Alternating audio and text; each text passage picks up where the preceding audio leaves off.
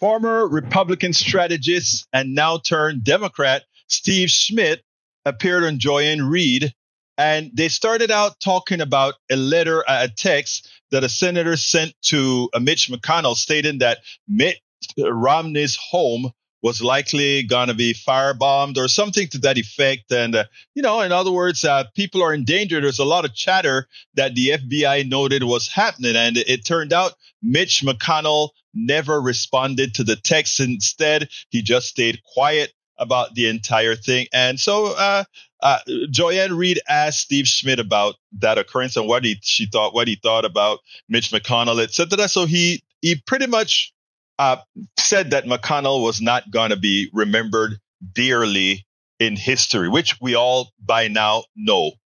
But the thing that he did thereafter was a complete annihilation of what the Republican Party has become, making it clear that there is only one party in this country that was supporting democracy. I want you to listen to this astounding excoriation of the Republican Party and those who represent the uh, MAGA wing and more and the cowards that pr- that prevent the uh, the the real Republicans from being able to effectuate the things that they want. Check this out, and then we'll take it on the other side.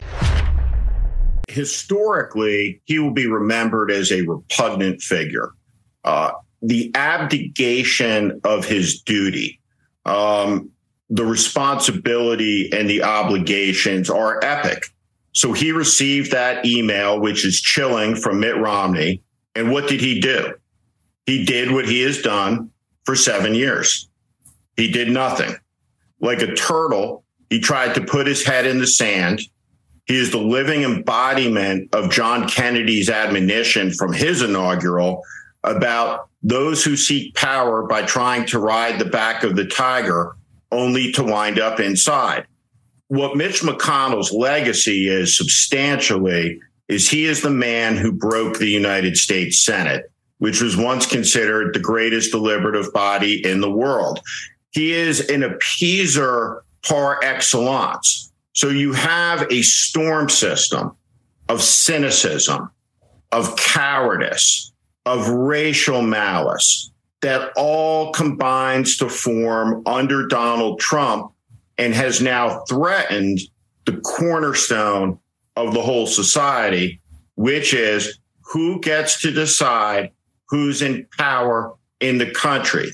Is it something that's bestowed by the American people, or is it someone who's taken, or is it something that's taken by the richest, the strongest, and the most powerful? This is an existential question. There are no people in the Republican Party who, when the cameras were off for many years, praised Donald Trump. That's for TV.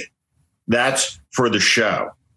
Now, Democrats, there's not a one of them who you have a private conversation with who is not extremely worried, bordering on panic about President Biden's ability to make it through this election and to win in the election. And as soon as the cameras go on, they sing a different tune. So the American people see this. There's a conversation that's held by the elites of the country that projects over the whole of the media that they're not in the room for. They're not part of, but they get it completely. How does that how does that cynicism that results from that? Who benefits from that? The people who benefit from that are the demagogues and the autocrats. It's the Trump movement that flourishes in the BS environment.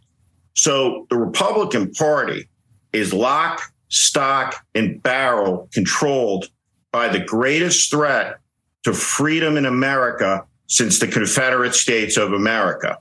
And seven years on, the pro democracy party in the country has been unable to put it down, unable to do it. So right now, say give them a break in 22 or 21 or 20, but in 2023, if this election were held tomorrow, it's a jump ball all over the country. And nobody should underestimate the capacity of Donald Trump to win a general election in 2024. And everybody should understand the plans are laid down in writing and are openly talked about about how to dismantle the federal government within five to six months. The Claremont Institute is at the center of it. There are extremist groups who are planning for it. And when you look at this in the totality, the removal of a Supreme Court justice by impeachment in Wisconsin is part of January 6th. The impeachment that is being orchestrated without any evidence whatsoever by Donald Trump is part of January 6th. Each action is part of a greater whole.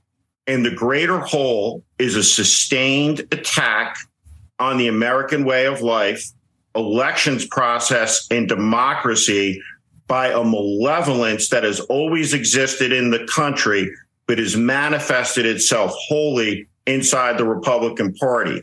And the only institution in this country that has the ability to defeat it, that can defeat it, that exists to oppose this is the Democratic Party.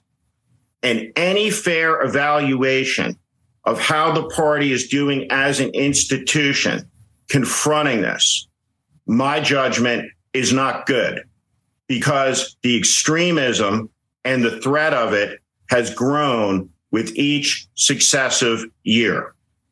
And the next election stands a chance to be America's last election if the ball bounces the wrong way.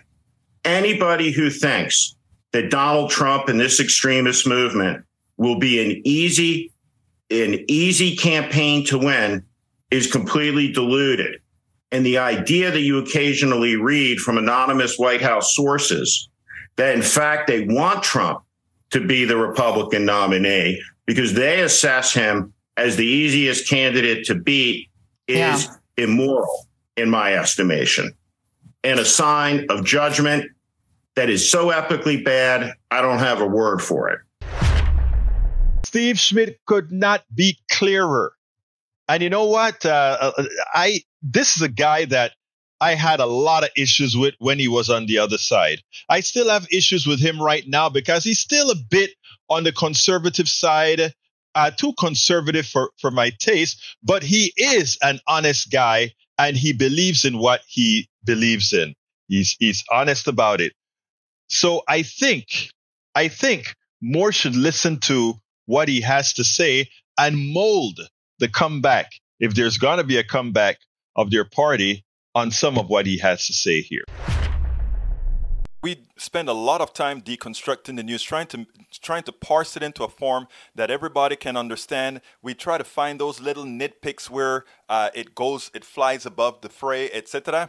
If you really like these videos that we do, I want to ask a big favor. Please go ahead. Number one, subscribe to our channel, and number two, please join if you can. Thank you so kindly for watching. Keep watching. Please remember to share. We must populate the entire internet with our progressive message, a message that we know is what most Americans say that they want. So help us, please join.